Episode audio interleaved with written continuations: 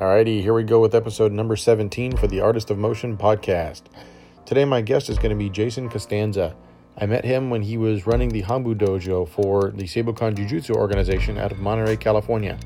He has a lot of experience under his belt that I didn't know before I got a chance to sit down with him today, and I hope you like what you hear. We'll hear all about it coming up. All right, welcome to this episode of the Artist of Motion podcast. Today, my guest is Jason Costanza. He holds the title of Renshi and an eighth degree black belt in Seibukan Jiu Jitsu under Kancho Julio Toribio of the Monterey Bay area, where he also spent five years as an Uchideshi. He remains active in the Seibukan organization today, teaching seminars around the area. He also holds a black belt in Batto Jutsu, and he worked with Dawn Callan with the Awakening the Warrior project from 2008 to about 2013. Today, in addition to his Seibukan Jiu Jitsu seminars, he also teaches the Aiki movement through personal instruction in the area. How are you today, Jason? Welcome to the show. I'm doing well. Thank you, Steve. Okay, so for those of us who may not be familiar with your lineage, I just gave them kind of the Cliff Notes version. Uh, can you expand on that for us? You know, how did you get started in the martial arts, and what are you up to? First of all, Seibukan is broken down into three words. Sei is correct, uh, Bu is way, and Kan is house. So it's the house of the correct way or the pure way. Um, Seibukan Jiu Jitsu is a Japanese martial art, and I never, I had never heard about it. I didn't know uh, jujitsu and jujutsu were two different things growing up. I was probably about 26 at the time. I was working as an electrician. Um, I was working with this guy, Jason Smith, who at the time I didn't know he was an Uchideshi under Kayla Feder sensei in the Aikido world. Um, and so he he was wearing this shirt. I saw him a couple times at work wearing these shirts, and they had cool designs on them, Japanese writing. So they, I took to them. I was like, "What's that?" Started asking questions, and he tells me he didn't tell me too much about it. He mentioned that it was Seibukan Jiu Jitsu and it's great and it's changed his life and the, you know, he said it was great philosophy and such a cool martial art and talked about the founder Julio Toribio how how athletic he was and amazing he was when he saw him the first time and um, you should come check it out. And I said, you know, I was thinking Brazilian Jiu Jitsu. At the time, the Brazilian Jiu Jitsu, in my mind, I saw the UFC, and I didn't have knowledge on martial arts themselves. That, that like as a whole, I had what I saw.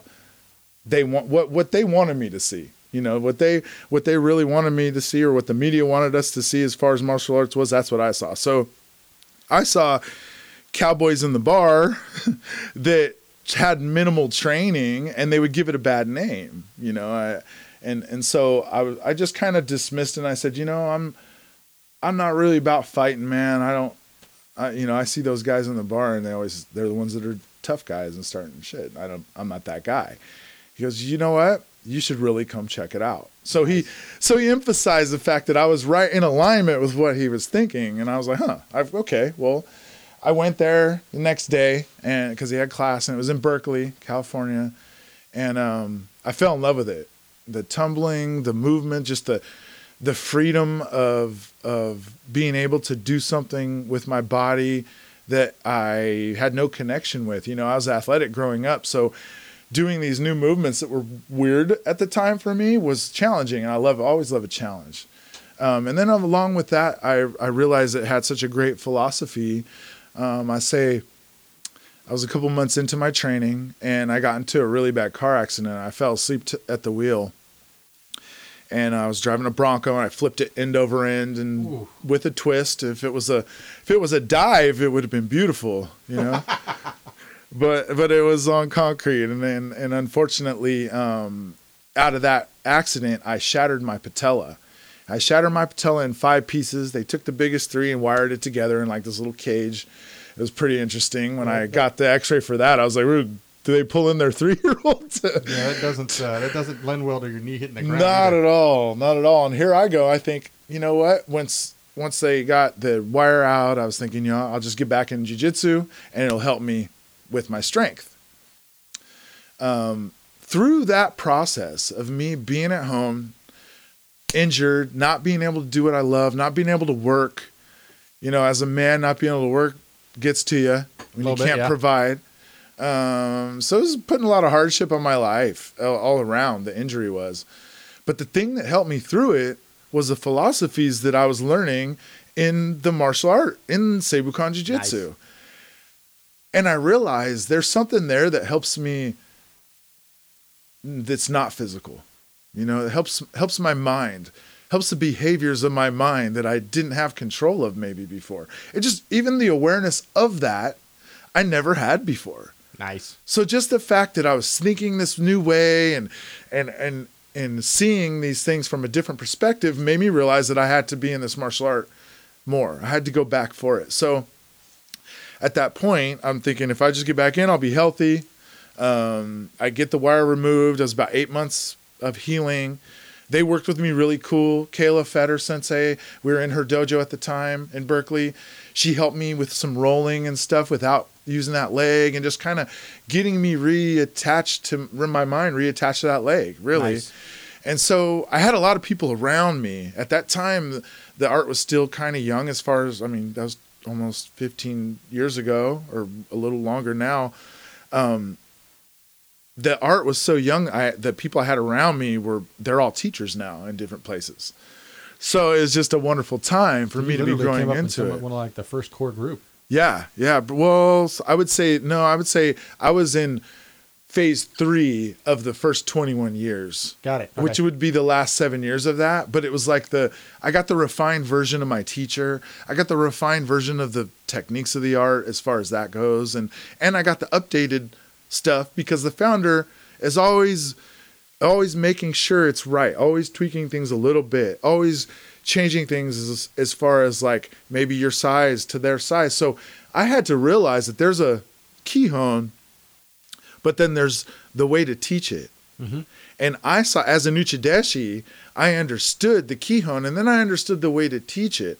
A lot of people, you start teaching them a different way than someone else teaches, then they start questioning who's right, who's mm-hmm. right. It gave me a chance to say, be open for the structure behind it. You mm-hmm. know, the structure behind it is that ABC that you have to have, but then there is your structure. Who you are as a human being, how tall are you? How short are you? Who are you attacking? Who's mm-hmm. attacking you? You're going to have to change these leverage points. You know, I show you the basic leverage point, but now I'm helping you understand what your physiology could do, right? So, so being with the founder gave me that knowledge in such a cool way. So, to back it up, back to my my my beginning, through this, through my getting back into the martial art after my injury, um, I re-broke my leg again. Going, just doing a, just doing an extended roll over the bag, it popped, made the loudest pop. It was an Aikido dojo, so you know those are almost like church. Yeah, those are nicely echo chambers. Oh man, it just went like boom, popped. I went straight down the ground like a sack of potatoes. I knew exactly what it was. I was like, "Hey, you guys, call the ambulance. I know exactly what this is. It's such, it's a familiar feeling." And I immediately was broken. I was like, "You know what? I probably won't be able to do this anymore." And I loved it. And it was something that tapped into my childhood because I was active as a youth. I tumbled a lot. I played football and used my body. Mm-hmm. So this this physical movement for me was huge, and I needed that. I knew it. And I was just like, "Oh man!" It was bum. I was bummed. So until the I was in tears and and mad and hurt and angry until they hit me with the morphine. Then I was like, "Oh hey!" All of a sudden, I forgot what I all was mad sudden, about. all of a sudden, I'm not mad anymore. Well, I go and I, I I had to get a surgery there, and the this time they made like a cotter pin type setup to where they put two screws through my knee and then there's cable going through the center of those screws and, and attaching so if it ever happens again it's going to stay connected hmm. so it's it's much stronger now That's good. still had the movement issues or flexibility issues. So my goal was to just go back and get my yellow belt. Hmm. That was my goal. I. Oh, just well, all this stuff happened when you hadn't even gotten through yeah. yellow yet. No, I was like if I was like probably three months into the first one. I had to sit for eight months, so I was like a white belt for almost two years. But I I watched videos. I took the information in. I loved it. I was like sitting at home. I was sitting at home in Seiza on one side with my knees on my knees on one side. This leg, I would just slowly every day I pull in a little more. I pull it in a little more. Pulled in a little more, and then I'd stretch it out the other way, and I'd just work it and it was the philosophies it was the excitement for me that i wanted to get back to that and i would do my yellow belt well I did my yellow belt, and then I went on a weapons retreat, and I met the founder. Finally, I met this guy that uh, that Jason Smith was talking so highly about. I was like, wow, okay. Here's this guy, and he was so he's he's a Puerto Rican man. He's he's about five foot eight. He's he's you could tell he was bulky. You know, he's he's a little bit older now, about sixty, and um, at the time he was you know low fifties, and you could just tell the way he moved. He moved like a twenty five year old. Mm-hmm.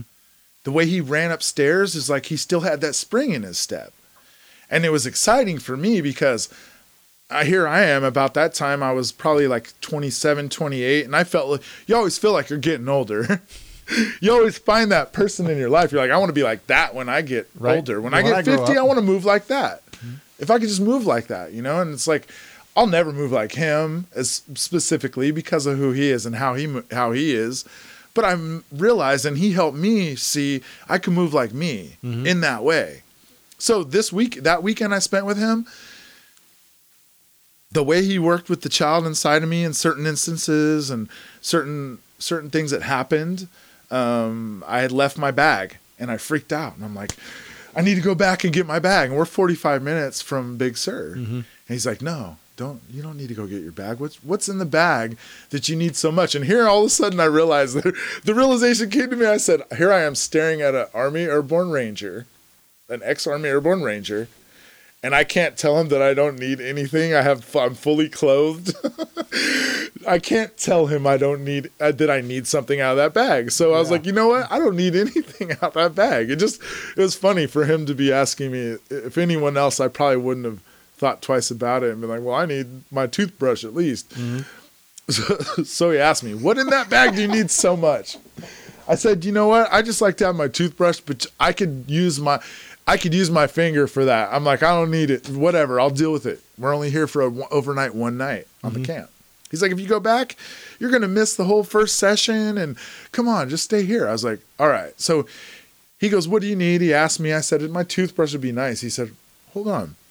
He goes in the thing in his glove compartment in his car, pulls out a toothbrush, an extra toothbrush, an extra thing that his wife had put in. Nice. He's like, well, look, ask for it, you shall receive it, right? And I, he goes, you should have asked for a million bucks. that right Nice. there, when I went back home, it was those things that re- made me realize that not only did the philosophy of, of this martial art help me and help me realize a few things, him as a mentor and how he works with people is something that I didn't have in my life. I didn't know this at the time. I just knew that I had to be with that guy. Yeah, there was he was something that called you cool there. and he was exciting and his dojo was uh, beautiful and like this area just everything clicked for me i was like i gotta go back down there so i drove down and it was just one day i was talking to jason smith again he was like dude i'm Name married drop. yeah i'm married i have kids what are you doing he goes you need to go you don't have kids you're not married you have no obligations go do this Nice. if i was if i was sitting around like you know working whatever this you have a good job but dude this is an opportunity that you can go down there and work. You can change. It'll change you, man. And I, because he was Uchideshi before, Nice. and um, I was like, all right. I drove out. down there. I got down there. It was. I, I bowed to him. I went in his dojo. I bowed to him. I said, Kancho. He was like, come up. You know, come talk to me as a man. You don't have to bow to me like that. If- even though he is, you know, we're very, very uh, traditional. He's still like, come talk to me. You know.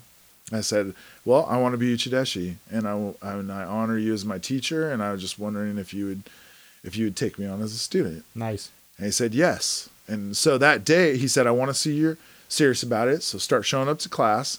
He goes, and it was coming up to, I want to say we had, um, it was actually it was July seventh, oh seven, so it was seven seven oh seven. And I didn't I like realize sevens. this. Good date. I love sevens. well, sevens are huge in Seibu, Seibukan Jiu-Jitsu Nice. there's seven levels, seven black belt levels. There's three um, concepts for each level. And through those concepts, you live those concepts each level and you just embody them and you embrace them and you become them. So I was driving back and Mr. Smith says, Do you know what day it is? because I called him. I'm like, Jay, I did it. He accepted me. I'm gonna come. I'm gonna live here. I'm I'm I'm gonna start. He goes, How are you gonna do class? So I go, I'm gonna drive from there to here until I find a place to live. So for three of those months, I drove two and a half hours from um, Concord down to Monterey, took class on Saturdays, just stuck around, took class on Mondays, and at least took two classes a week with him, and then went back for work for the rest of the week. And I did that for three months. And then I, what I did is I found a place to stay, or found a job first, found a place to stay, and just kind of put all the pieces together. He had we spent a couple weeks together um, as far as putting the dojo together before the beginning of the year, and then he introduced me as his newest uchideshi beginning of that year Nice. and I was off and running. And I spent time my first year with uh, a exceptional martial artist named Casey Lake. He, um, him and his brother, he did the Japanese style stuff, and now he's in Systema. And then his brother went the Chinese traditional way with uh, Jerry Alan Johnson. So I've been presented and, and played with some really really cool martial artists through my through my time as Uchideshi. Um, I say about my first year into my Uchideshi program, I met this woman named Dawn Callan. Um, Dawn Callan runs runs the Awakening the Warrior. Um, Awakening the Warrior is a program where she she takes and she works with women that are uh, victims of domestic violence or victims of rape. It's a wonderful And she- organization. yes, and she works with them for pro- usually about three to six months, and and um, works through their trauma emotionally a little bit, and then puts them through a physical program where she teaches them martial arts, not not intricate techniques, but just strikes and ways to escape for a couple days. On the end of the second day, I would come in in a suit, a rubber suit, and I would put the women through scenarios. So I had to become this evil person, this darkness for them, for them to get over it mm-hmm. sometimes, you know. And I'd come in and I'd, she Dawn would come in the back and she'd say, "All right, this woman has this going on," and I wouldn't look at these women. I would keep it to where the, here's this new man coming in. Mm-hmm. They know it's basically like you're going to the schoolyard. You got to fight at three o'clock at the at the bike rack. Mm-hmm. You know, that's a feeling you get because I had to go through the programs to feel to I had to go through the program those girls the women went through. Mm-hmm. So here I, I just remember me as a as a martial artist, I think I was second degree no, I was first degree black belt at that time. But I had like street skills and I they asked me not to use my Seibukan jiu-jitsu and I'm like, "What is that?" so I'm all nervous, and here comes this big old huge mountain of a man kicking, like stretching and kicking his legs up, and they were intimidating us, is what they were doing. And I was like, "Whoa, this is crazy! I feel like I'm gonna get in a real fight. Like this is cool. It's, it was a cool experience for me." So that's what I would do. I'd go in, and I would be, I would, if it was a a woman that had an alcoholic husband that would come home and just you know verbally abuse them, I'd turn the chair around and say, "Go get me a beer," you know, and I'd I'd use whatever language I needed to to get that across. And mm-hmm. at first, when I was going into it, I didn't. That wasn't me. But watching the guys, watching the attack team, we call it, watching them work.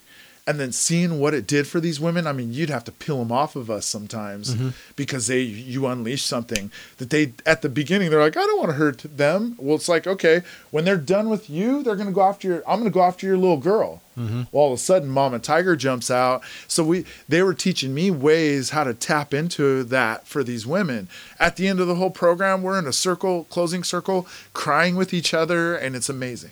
That just sounds like an entire empowerment project. Oh, it was amazing work. So that helped me. What I did is I've created through Aiki Movement Arts, I've created, you know, different different ways to protect yourself. So that's one of them is my women's empowerment program. I have a bully kids uh, kids awareness and bully empowerment program. I have a parent and children together program to where I can go in and we talk about the the newest electronics that are out there as far as GPS devices that your kids could wear, just stuff to f- make them feel safe and aware, not scared. You know, I feel like there's too much fear-based stuff out there. If you give them empowerment, you give show them their power behind it, then all of a sudden they come with confidence, and it's a different way of looking at things. Yep. And you know, your children won't be scared to approach a boss in a new setting. You know, mm-hmm. these are things that empowerment isn't just to protect yourself. I mean, how many people are going to get in a fight in their life?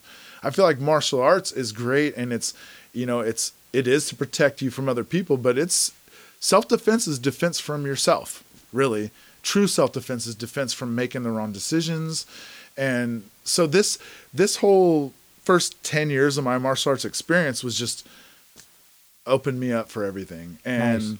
I mean, as far as as far as the martial arts goes, um, it's changed me as a human being. Um, the reason that I even answered that to Jason Smith is because at the time I was going through an issue where I had gotten a settlement for my back. Um, I had a friend that I went to high school with, and he's like, "Hey, you want to invest some money with me?" I'm like, "Sure, right? Well, why not?" So I went over and I drove to Oakland with him. He opens up his warehouse, and there's this huge pot farm inside a warehouse, and I'm just like, Probably not what you're expecting from an investment. not what I was expecting, not at all at the time. And this is this is right before I got into the martial arts because you know I was I wasn't even th- I was thinking a different way. I was I had still had that kid mentality. I still had that you know just the street mentality a lot more. So at the time I I bit on I bit the hook and mm-hmm. I invested my money that I got from my back settlement and I had a back surgery. I didn't mention that. Mm. Um, through my back surgery settlement and I invested that and I started doing started doing high scale pot and I was uh, my direction of my life was just going in a downward spiral. Um, we had a fire in the building and he ran off with my money. Ooh. So part of my motivation for even going into any type of self defense was to do things was to go down and and get him. I had I had money back. Oh man, I had I had anger for this. I would wake up I would wake up during my time when I was injured, my knee was injured, and I was telling you I was going through mental stuff. Mm-hmm. I'd wake up in the middle of the night angry at him because uh, you know when when you blame, when you don't get through blame and you don't get through the lessons, you're gonna sit there and blame that person or that Mm-hmm. situation or go back to that. So that was my probably hold what I held on to the most. Cause, because even though um, it guided me into the martial arts, once I got into it, I didn't see it. I didn't see this this that he was an angel for me. This man that that that basically ran. We have a fire. He ran with my money. Basically, him being that person I wanted to get back at made me made me change. Completely it made me make the change to completely change my life in a positive way. And um, I could say the concepts, the concepts or the philosophy of Seibukan Jiu-Jitsu um, is magical. It starts out with with fire. Um, the three concepts for fire are initiative, speed, and determination. And through your couple years of training as the black belt level in that art, that first degree black belt level, that's the fire. You hmm. learn how to control your fire. You learn how to, if you don't have enough, if a child doesn't have enough, they come in, they can't look you in the eye. You help them bring up their fire a little bit. So you create a balance with that person. Nice. You help them see what that balance is for them. And then you go into the water, and that's acceptance, flow, and adaptability. And the acceptance of, of life, the flow of things that are happening, and being able to adapt to whatever that is, it's it's very personal. Um, that is the water level. So you're so you're looking at this as nature. I feel like, and I thought I thought it was the best thing about it, or I thought the best thing about it with the nature was if I stick with nature, then I'm not throwing my opinion out there. I'm just speaking a pure philosophy and connecting it with people. So I could stand up in front of a crowd and not many people are going to challenge nature the, the the way nature moves, the way water moves, I could teach a technique that's a little more Aiki because we're talking about water right now. Fire is that's like Kempo, you know, you're going direct boom, just ending it. Bam, you're going you're deci- you're decisively going through an Yeah, opponent. you know, that's that's fire. Whoosh. And then there's earth, understanding how to move structure, understanding your structure. Mm-hmm. Earth is is uh patience, inner strength, and commitment. Those are the three concepts for Earth. Earth is very grounded. Earth is very good in business, you know, saying, no, I want that. You know, feeling solid about your decision making. Um, earth on a on a sense is mostly going to the ground. You're going to take them to the ground. You're going to use the ground as leverage. You're going to use you're going to move understand how if I can move your elbow uh, or your wrist, that's going to affect your shoulder, which is going to affect your spine and start to learn the leverage of the structure. So, the fourth level is the wind. And the wind is is uh, sensitivity, spi- I'm sorry, I'm sorry, flexibility, spirit, and sensitivity. Spirit is right in the middle of the 21 concepts of Seibukan Jiu Jitsu. Nice. And spirit, spirit is the balance of all, right? Spirit's what makes us up. What everything that exists, everything that we've ever um, experienced, every person we've come across, people that we see walk a certain way that we think is cool, we might take that on, or we might maybe a way they laugh. We're we're adaptive, and we see things in life that we're influenced by, and it makes who we are. So spirit for me was probably the most personal concept as far as like learning a little bit more about myself. That level helped me let go and see that that man that got me that I was motivated by that stole money from me to get me into the martial arts, he was an angel. And how many more angels are going to come into my life that I may think that are horrible in the beginning, but there's a lesson behind that. Mm-hmm. So it made me look at the potential for everyone to come into my life to enhance enhance me and not take away at all. Nice. So it totally changed my concept of even the future of people coming in, not just the past, but I started looking at that too. And I looked deep because of this, because of the spirit concept. And I realized that my mom has been married five times. Okay. Um, before her first marriage, she had a boyfriend. And when I was about 26, she mentioned, honey, you have some mannerisms and and you remind me of this guy that I, you know, my boyfriend. I knew the story, so I knew who she was talking about. It's my mom, and I was like, hmm, interesting. Well, at the time, I was like 26, and I had again, I was I'm backtracking a little bit. I hadn't got into the martial arts yet. Mm-hmm. So here I am looking back on that moment now, going for my fourth degree black belt, and I see spirit was what I need to know. I need to know who I am. And that means I need to know the answer to this. Who is my dad? You know, at the time when I was 26, I was like, I made my own man. I am who I am. I don't need a father in my life. I don't need to know the answer to that. I don't mm-hmm. even care. But when I realized I needed to know who I was, that was connected to it. The whoever I, I my father was, that was connected to it. So I had to know I had to go in in pretty deep, and I told my mom, okay, I want to do a DNA test. So we did a DNA test with the guy that was on my birth certificate. Zero percent chance he was my father. So this other man was my father. So here I am, grown up as uh, thinking I was Italian, Spanish, Portuguese, a little German, a little something else, and I realized that I'm not Italian you know, you grow up and you're prideful for certain things. That blew my mind wide open. I was like, whoa, okay, now here I am really studying who who am I? Yeah, your whole concept of identity has just now been changed. Completely. So then it spawned the concept of why do I put labels on everything? Why do we put labels on on personal um, relationships? You know, all of a sudden you're my girlfriend. Well, we own each other you know and in, in society and in our conditioning it, there's a certain sense of, of mine that happens. Mm-hmm. and american society is very much about it's mine and it's what uh, you, yeah, you built and it's, it's, yours you know? Who has most? And then so it, it made me realize that i need to live on the concept of every human i come in contact with i just need to be present with that human being. Don't put a label on them.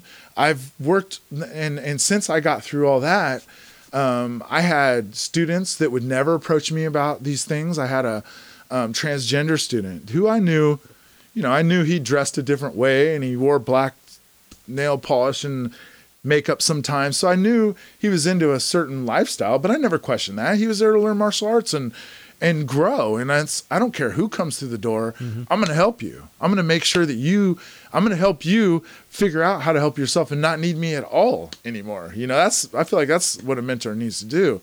So here I have these people like this man approaching me, opening up, telling me that he's transgender.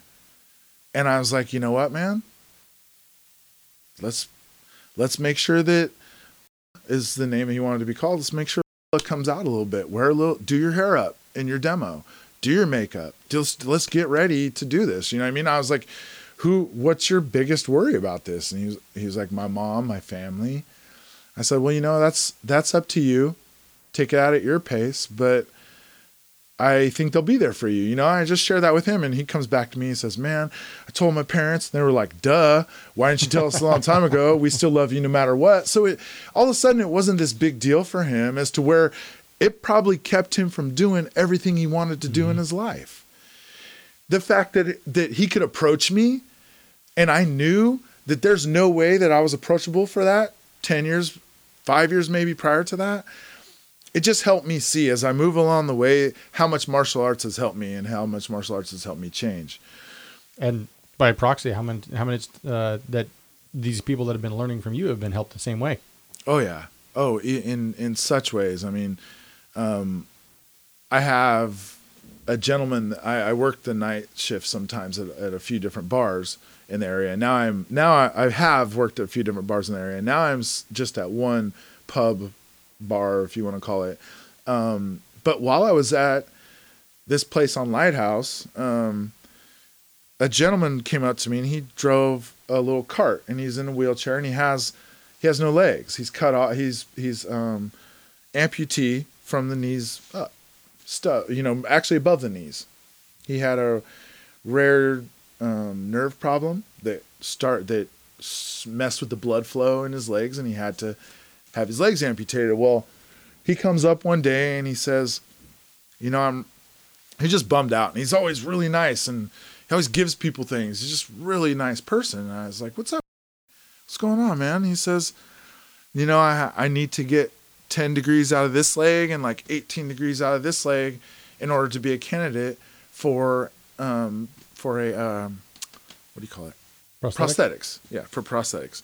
And so I start talking to him. I'm like listening to what he's saying. I said, you know, would you be willing to work with me? He's like, what do you do? I said, well, I'm a I'm a healer by nature. I work with people. I've worked with many people as far as like movement and gaining flexibility. But I'm a martial arts teacher, so I've learned about the body from the physical standpoint. You know, I've learned quite a bit about the body though, and I think I could help you out. So he says, "Yeah, come over." I so I started with no intention on making money. He started giving me like twenty bucks here and there, but I'm like, you know, I want to help you. I want to really, I want to really put this out there, and and hopefully this works. You know, hopefully this, what I do will help you. So what I saw, is he was coming back and he felt you know, like the ladies at the place. There's two ladies he was working with at the physical therapy place. They were really rough on him. So he was, you know, going in there and getting beat up, and he wasn't having any like real healing time because, mm.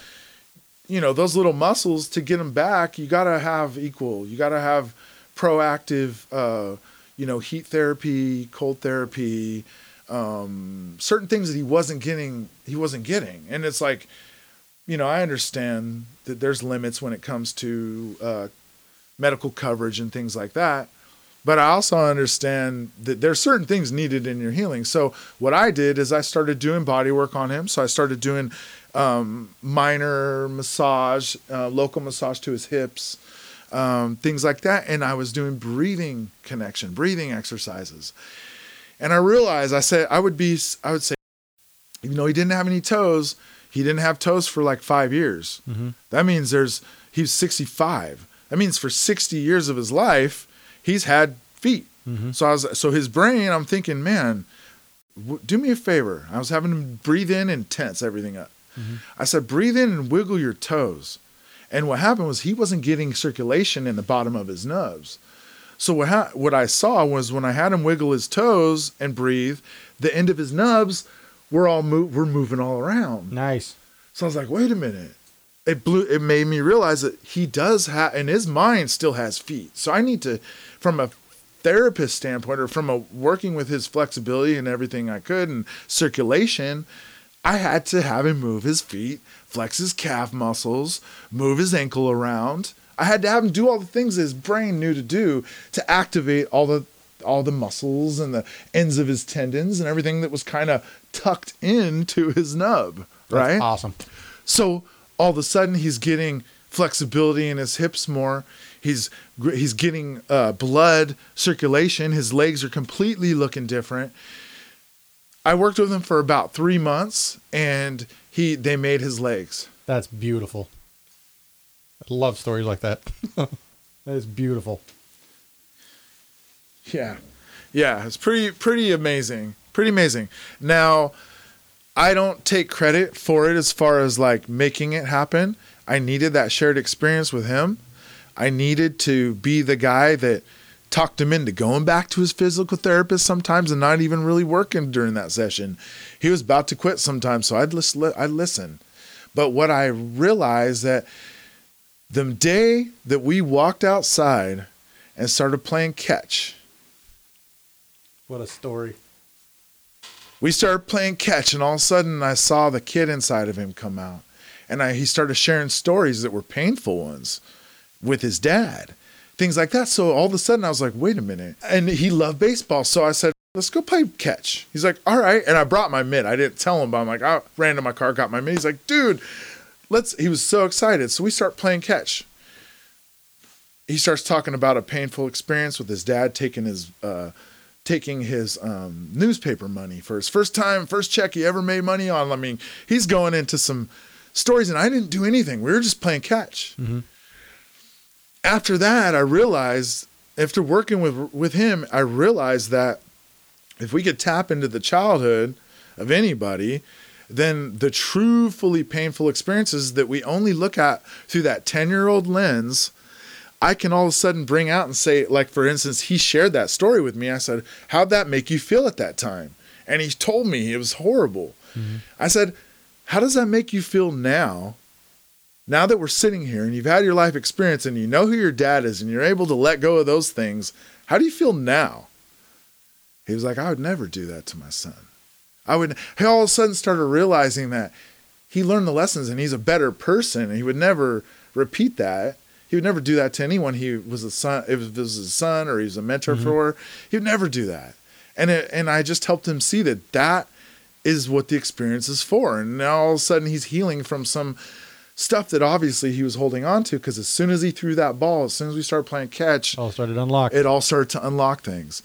So so this opened up my my new my new venture is my new adventure is to um, connect people with what they love connect people through you know i'll teach them martial arts and teach them how to heal in certain ways but the biggest thing is if they can tap if i can help them find something they love maybe they did as a child um, then martial arts maybe wasn't the key to help them grow.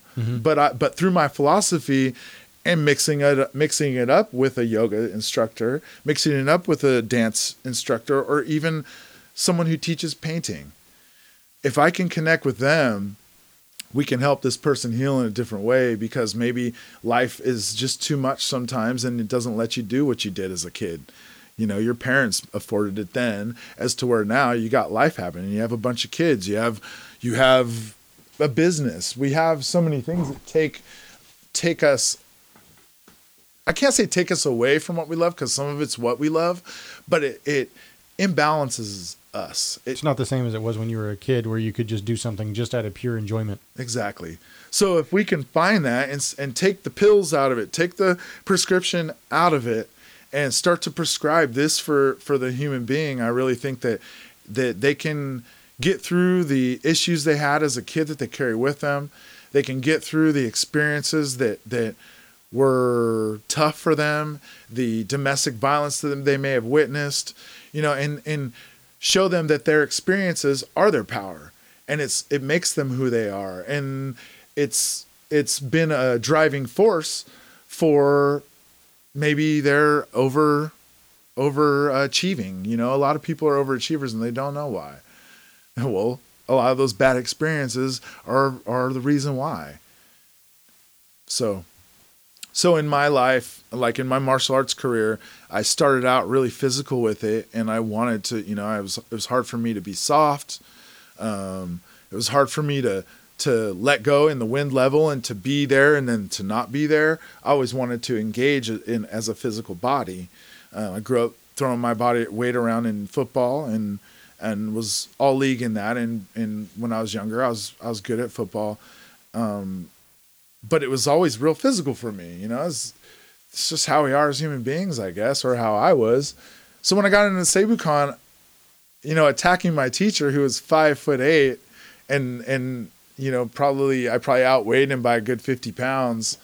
It was pretty amazing what he could do with me and the pain he could that he made me feel and how easily he could move me around. Um, it's amazing what happens mind. when you get some of those little guys that you look, yeah, I got this guy, no problem. Why am I on the ground? Oh man. and that's when he's wearing a gi, so you know he knows something. If I would just feel bad if someone tried to attack him on the street, right? Because he's mm. so unassuming, you know, and that's that's the magic behind martial arts though it's is to take those those kids those those people that that aren't great athletes the ones that are looking at you through their hair when they come and, and they can't even even they don't even look at you they shake your hand looking at the ground you know after after you see them with their shoulders back and their head up that's way more payback than watching your your awesome athletic black belt win a bunch of trophies, you know, mm-hmm. that's always cool too. But to see that child who walked up to you and didn't have any confidence walk away and know that, that you had something to do with that, that's that's more rewarding than any pay you can get out there. That's my you favorite know? part of teaching is watching that enlightenment happen where they just start to own their own existence. My favorite part and then that confidence happens. They start having more fun with their movement. They start. Oh, it's almost like a dance for them then, and then you see an enjoyment happen. I mentioned to you earlier off the air that if if I could sit there, and when a parent comes in and brings their child to me, if I can make them feel the value of martial arts to my understanding in a two minute span then I would it would just be I would be the most amazing marketer ever. It's but the, the worst elevator pitch thing in the entire planet as far as I'm concerned. It's you know? so hard, but you as a black belt, you you with all these experiences I could see on the wall, if I said I'll give you a million bucks and you go and but but if I put this million dollars on the table, you have to give me all of your knowledge, you have to take away all your experiences with these wonderful people, all the black belts you've had, all the cool things that you've experienced, the person you are today has to completely go back to where you were before you started martial arts. Would you take that million dollars? No, my answer would be I'm going to let you invest your million dollars in your own training so that you can become the person that you want to be. And that's what they should understand. Because because martial arts has that effect on people. I really mm-hmm. truly believe it. And and you know, if you can get esoteric with it. You could talk about the magic on the higher ends of the Chinese, the Japanese martial arts. It doesn't matter what lineage you come from. There's pure magic at the top of those. Now, you could talk about martial arts, you could talk about the Catholic religion who does exorcisms, and depending on what umbrella you're you're talking under, it's all the same the ways of life, the the the philosophy behind martial arts, it's a way of life. You take it on. You walk a certain way after you get to a certain level of martial arts. You respond instead of reacting to life in certain ways. You think before you talk. You you know you're you're much more cautious going out and being in situations where you know that bad things happen. Mm-hmm. You just it completely like like I mentioned before, it's defense from yourself. Ultimately, I grew up a little dumb kid and getting I loved fighting, and I really like martial arts. I never needed martial arts as far as protecting myself, but protecting myself from myself, you better believe it. And that's the ult- I feel like that's what I've got out of it ultimately. Um, alongside the fact that Seibukan Jiu-Jitsu um, with the philosophy that we teach, you could do it physically. I could I could have fire movement, water movement, wind and earth movement, right? And then the higher level you go, you just blend it all becomes one. Or you might see a piece of that in each maybe in one technique you might see a little bit of everything because they have to move out of the way fast and be the wind. And then they have to wrap up and bring you down, understand your structure and all of that. So the more you play, the more there that just all becomes one, right? Okay, so uh, a lot of what you're doing today, literally, it sounds like it stems directly off of your training from the Seibukan lineage. And there's not a whole lot of information out on the net. I know there's a Seibukan website, which I've looked at several times, um, just trying to get background information for this. You know, I knew we were going to sit down and talk today, so I did some research. But even with what's on the website, there's not a whole lot of info out there. And Seibukan Jiu-Jitsu has its its its own unique blend of material. So could we talk a little bit about you know what is it that you're teaching for um, like the new people who are coming in and how do they progress through? You know, what what are the skill set development that's unique for Seibukan? Okay. Well, yeah, you can look up the history of the art and the makeup of what martial arts it's pulled from, and the teacher, um, and you know all the teachers and the founder on the website. The personal, from what I see, when a student comes in, um, what we want to make sure they can do is our stretches at first.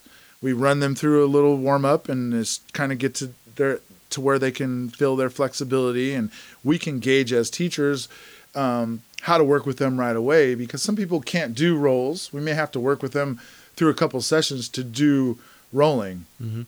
Rolling is a huge thing in in falling, you know, in protection falling in the Aiki arts. Um, it, it's it starts out as just falling, but I mean, the higher level you go, it becomes part of part of your self defense. Also, you know, when you could fly through the air and be aware of what's going on in your surroundings, you could do a lot of cool things in the air. So it's you know, at first you're just like you're holding on for dear life and you're just ah, psh, slapping down, but after time it gets softer. It gets more. You get more understanding of how to connect with that person who's throwing you to take off the weight a little bit. And so it becomes really intricate. I mean, you know, I could go off on that tangent, but what I want to do is I want to stick to the warm ups. Um, so the student goes through the warm ups, then they enter class.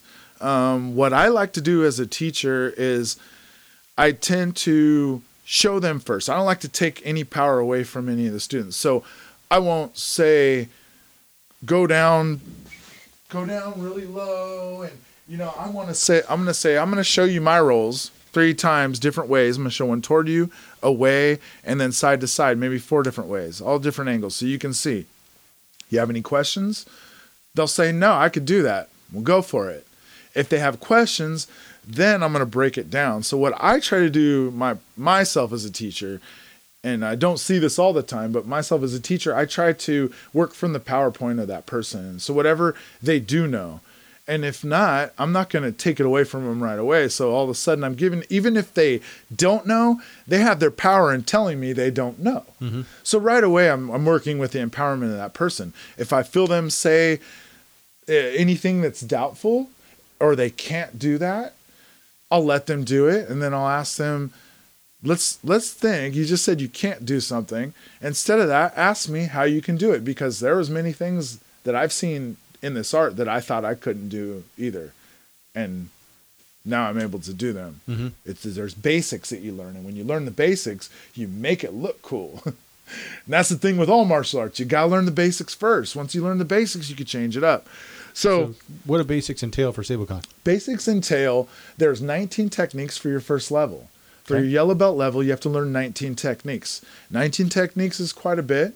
Um, they're intricate techniques. There's there's um, there is a certain set of from sitting, one hantachi, which is half sitting, so you're like on your toes, but you're on your knees, and then or half standing. Hantachi is half standing, and then tachi, which is the rest are from standing. The basic Kihon Waza is they are techniques, they're 19 techniques, but each technique is a is a puzzle piece for you to learn how to work with the human body. Hmm. So the first three techniques, you're holding your hands out, you're doing an escape, you're doing a strike. So you're basically escaping and striking, and then you're doing a jujitsu technique and you're doing a wrist, a, you're bending the wrist, you're doing a kotegaeshi Okay. which is a wrist turn. So, in the three, first three techniques, you're learning the three basic understandings of jujitsu: escaping, understanding how to strike by being held, and understanding and and using that as leverage while they're still holding you, and what it does to the mind. You start to learn atemi is not just a strike, but a but a distraction. Mm-hmm. A distraction is not just a physical strike. A distraction could be a yell, a snap, a wave to the face. All of a sudden, your mind, you know, that just off of that technique, we can go on for hours. So all of a sudden, you see that that first 19 techniques it teaches you certain leverage points. It teaches you certain pressure points that you aren't told that they're pressure points yet. They're just places that you place your hand and through time and understanding every so so your black belt level you're doing that kihon waza those 19 techniques basic techniques you're doing those every single level until you're black belt Okay. your so first degree you're So 19 from the first level. Do you have the same 19 or same is there more 19 on top of that? same 19 for your green belt same 19 for your second green belt same 19 for your brown belt same 19 for your brown belt and that 19 techniques is so polished up by the time you do your black belt that you you're just doing it Nice. boom so fast and so pristine and clean and you know you've worked on it all those levels. So that happens. We do we enter our knife. We enter our knife techniques. We have knife 10 knife techniques. Um, we enter i'm sorry the next level i'm getting ahead of myself. The next level we do a uh, taisubaki. So you're doing your taisubaki and your kihon waza now for your green belt Taisubaki, there's 13 strikes. You're getting off the line of those different strikes, and you're basically you're doing an enter, taking them down certain ways, or just going right into the jujitsu technique. There's different. Um, there's a structure to it, but then the technique part of it, you're able to um, be. You're able to have a little freedom, so you're able to. You have to stick to certain techniques, but how you find them depends on what you want.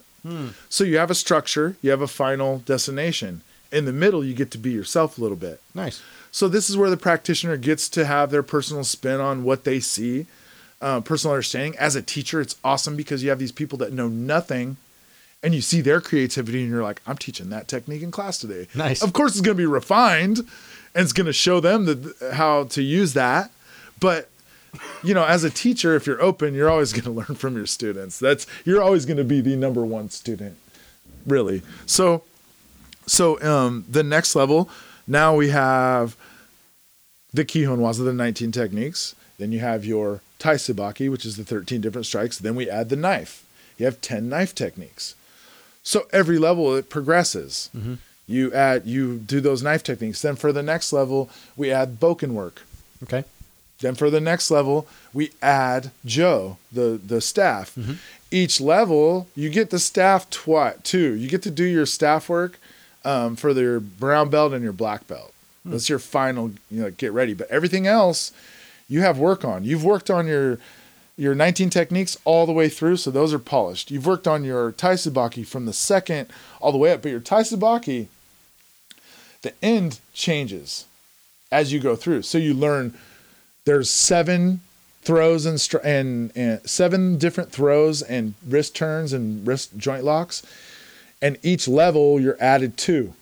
Hmm.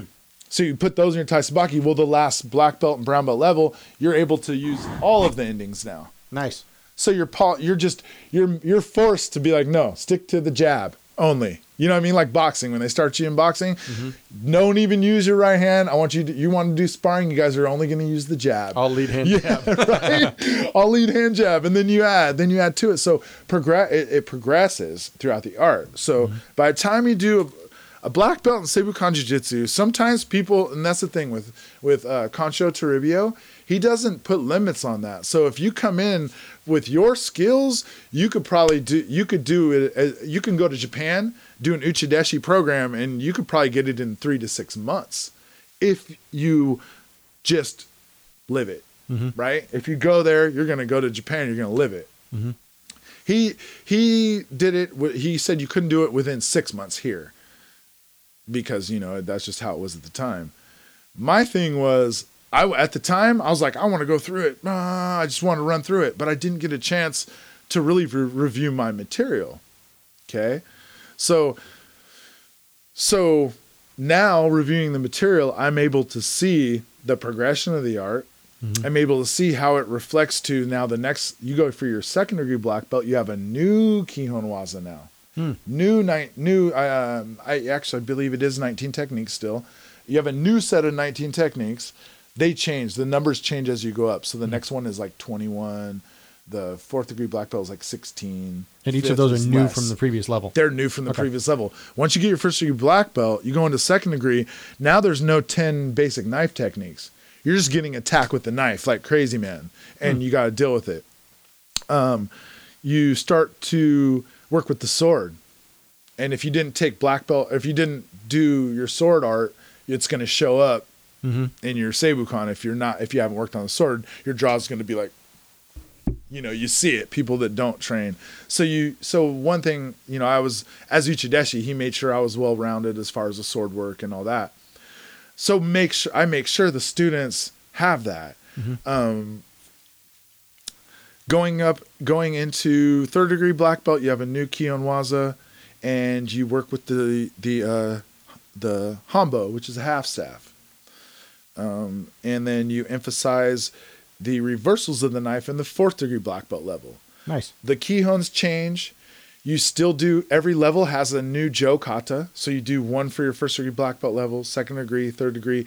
There's seven Jo kata in the Seibukan art, and then there's a Seibukan Jojutsu that the founder teaches now that certain kata within Seibukan are in that art. So if you've if you're proficient, if you're if you finish the Seibukan art, you know ha- pretty much half of the Jojutsu art. Okay. You now they just have a different you know, they have Taisubaki. They have their certain Kihon Waza that he set up for that too. Okay. So you can become really proficient in the Jo work also. So my, my follow up to that is so uh, the term kata has different meanings for different arts, right? Yes. So like uh, Japanese karate, uh, kata might be you know 190 movements long. Mm-hmm. So you know you, it's a floor pattern on the floor. Does that have the same meaning for what you're referring to like Jo kata? yeah, certain kata have we do have numbered movements. Um, we do have there are certain numbers in the movements. They all change. Um, the Jo the the thing with the Jo is for one, it's a nobleman's weapon. You know, you have the walking stick. It's like that's the that's the ultimate guard's weapon that you're not going to hurt somebody, but you, but don't mess with you. You know, you don't want to mess with those guys. Um, also too i truly believe that any kata is stillness in motion if you take pictures as someone's moving through their kata if it's done right every position their structure is right their alignment's right their weapons at the right angle everything's happening like clockwork Love the way you said that because it's I feel the exact same way even if it's empty hand. Yeah, no, it doesn't matter if it's empty hand or full or whatever. There's always something else is going on on the other side. When you first learn it, it's like, okay, I'm going to teach you repetition, dance. It's going to look like a dance for a minute. Mm-hmm. Now I'm going to teach you how how that strike doesn't look like a real strike. What's going on on the other side so you can understand it. Mm-hmm. Then you start to add that, and they're like, wait a minute, this isn't just me moving my body. No, all of a sudden, now when you do the kata, you can see between someone who just learned it and is has that dance mentality to it, and to someone who's seasoned and understands what the attacks are coming from behind, and it actually looks like they're fighting somebody. Right.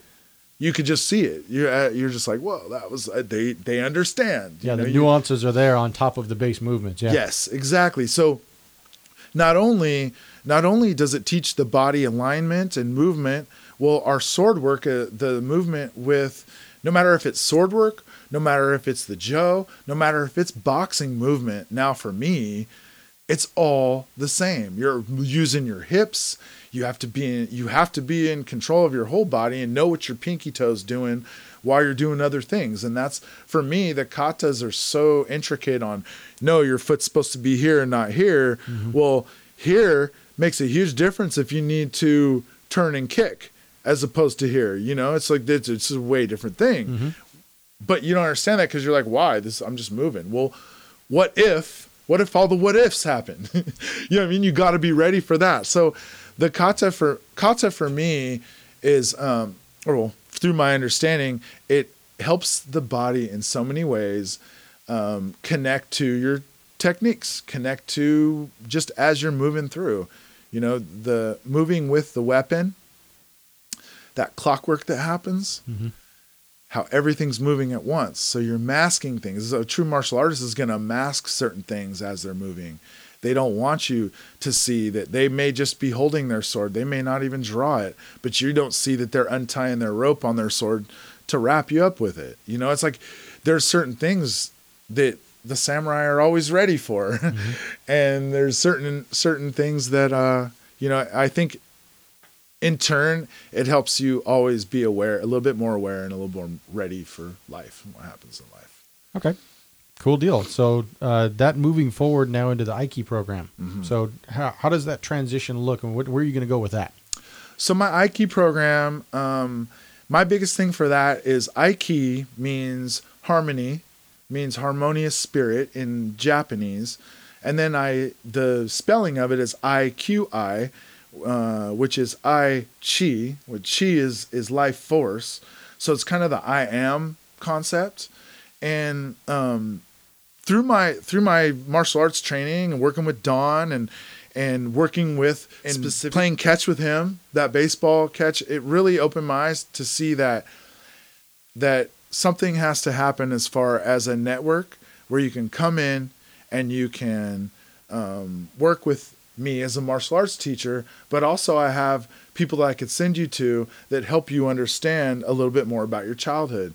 And maybe you have to go to a baseball coach and maybe help kid. Maybe I, I connect with a baseball coach and they I have kids, or you go there and you help kids with batting practice or pitching or something that you're you know about. Mm-hmm. You know, you could be an um, not a martial artist, but maybe a paint, painter, and you just can't do this now in your life because you're working, you have kids, you have you have your your structured life. Well, this is a way through any type of movement, not just martial arts movement, but any type of movement, any type of of thing that moves the spirit that I could tap into that child, it's going to help you understand more of yourself and it's going to help you open up and be excited again for life. And you're much, I feel like people are much, much easier to guide and motivate when they're excited again. Absolutely. So through Aiki movement, I have a healing, I do um, healing with that too. I work with people. Um, basically, I'm a healing coach if someone gets injured. I have worked with them over the years in, in my as a teacher. So I've just kind of turned that into a small business that I'm I'm working with. And um, natural segue. Yeah, and I I work with I've worked with some of the physical therapists in the area and like help keep people motivated to go work with them. Cuz all, in all when it comes down to it, if your mind is strong and you do the work, you're going to make it happen. Mm-hmm. And for people that are injured, there's a certain thing that's taken away. You know, you you're limited. You can't do things.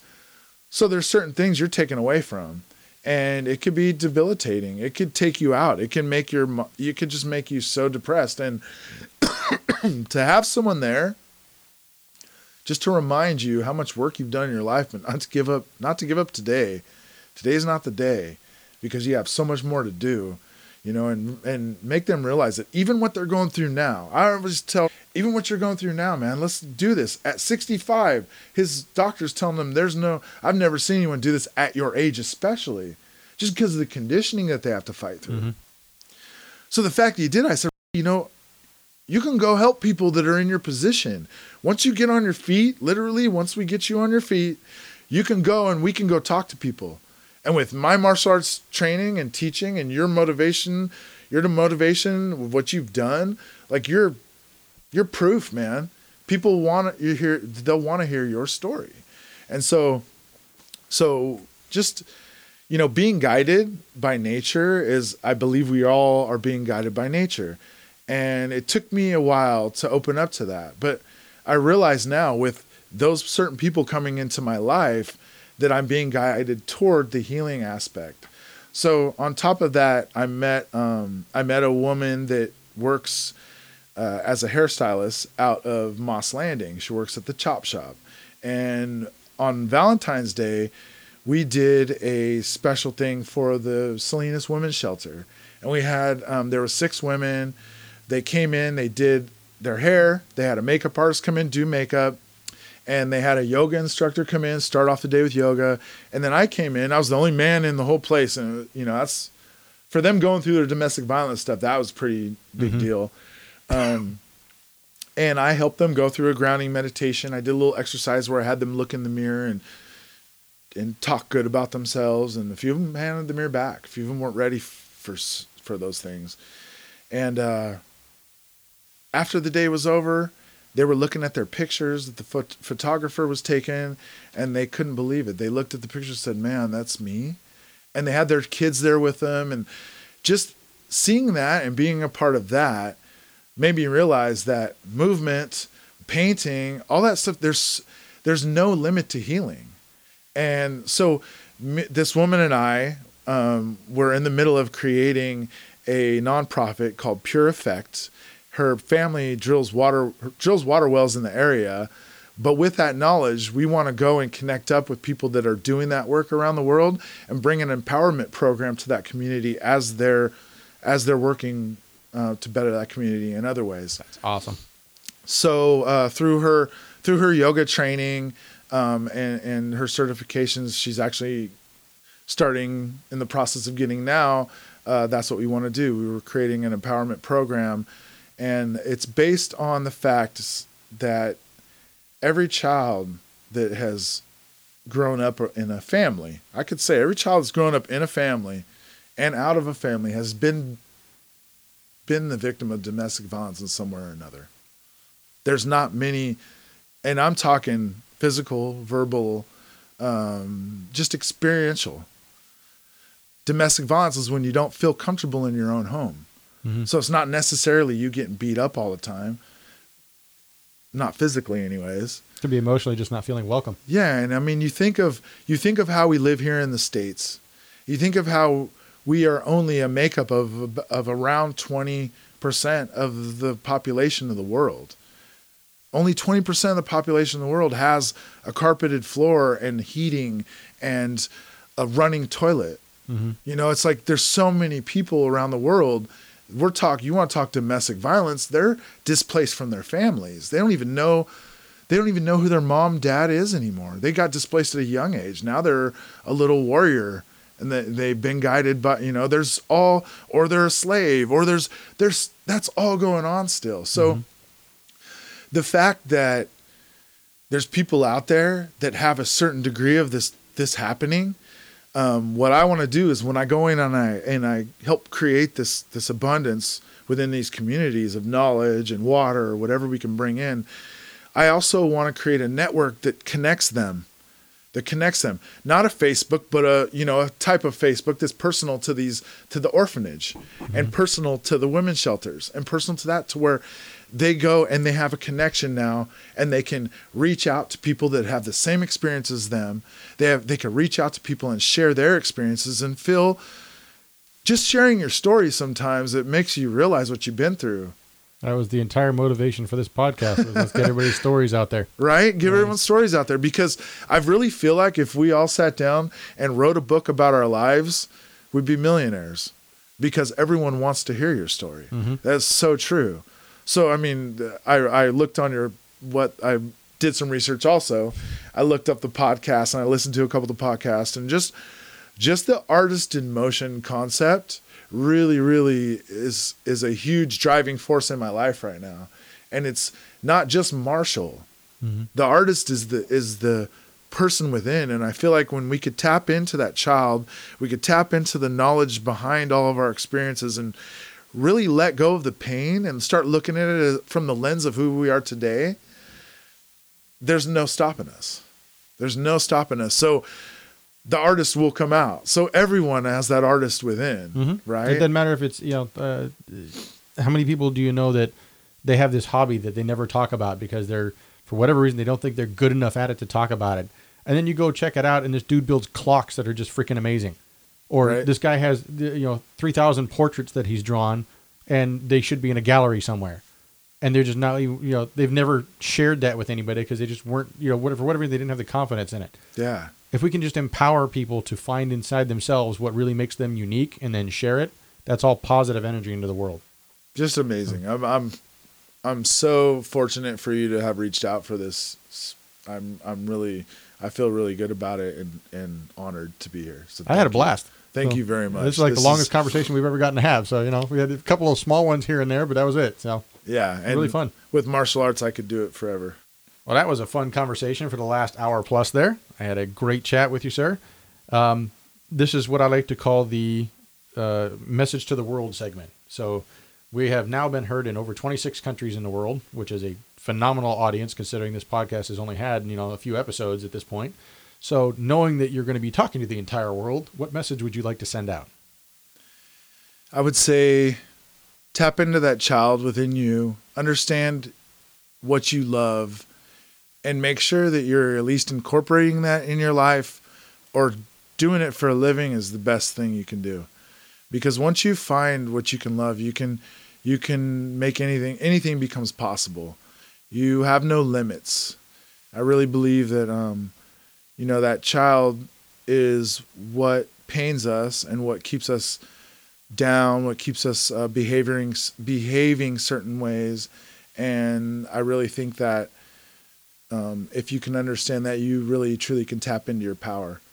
Um, so I say find what you love because it's always connected to the child inside of you, and that's a child that needs love still to this day, that didn't get enough, that didn't get maybe got abandoned, maybe uh, was just never loved enough. But the fact that you can tap into that child and love yourself and make everything okay from this standpoint on, um, I really believe that that that's the key to the true healing and and creating true balance in your life. Beautiful. Okay, so the last part is the hashtag plug your stuff part. So uh, if people want to get a hold of you to ask questions or find out more about what you're doing, you know, what's You- the best way for them to get a You hold can of you? reach my per I'll take personal emails at iqimove at gmail.com. It's Ike, I- Ike Movement uh, is my art that I'm teaching. Ikemove at gmail.com is my email address. Um, you could also find me on Facebook. I'm under my name, Jason Costanza. I'm in the Monterey area. Um, also, um, you can also check on check on Seibukan Jiu Jitsu. Check on the founder is teaching out of Japan an Uchideshi program, so you can go live in with him in Japan. Um, it's quite the experience. I I divert all my students that way at some point in their career of martial arts. Uh, they need to experience that, and it was a tr- it was the true experience that changed my life. Um, Julio Toribio is is a special human being on this planet, and he's he's taught me how to be that also. That's beautiful. All right. Well, once again, been my honor to have you on the show. Thank you so much for making the time out today. Uh, looking forward to seeing where you go in the future. Thank you, Steve. Thank you so much for what you do and your dedication to the martial arts. Not about me. Whatever. All right. I'm going to sign off now. All right. Thank you. Yet another great conversation here at the Artist of Motion podcast. So, uh, I had a lot of fun talking with Jason Costanza. Uh, learned a whole lot of stuff about him that I didn't know before. I think the the Aiki movement that he started and his positivity training that he's working with people is a great thing for this entire world. The more people we can get like that, the better we are all together. So, uh, again, for episode number 18, we're going to have a whole bunch of stuff in the works, trying to figure out exactly which guest that's going to be, and uh, we'll figure it out. It's going to be another surprise. So, uh, coming up, we got a whole bunch of people set to record, and we'll just see which ones we get done first. Find us on iTunes, artistofmotion.com slash iTunes. You can find us on Google Play, artistofmotion.com slash Google Play. That's all for this week. Steve Zalazowski for the Artist of Motion podcast.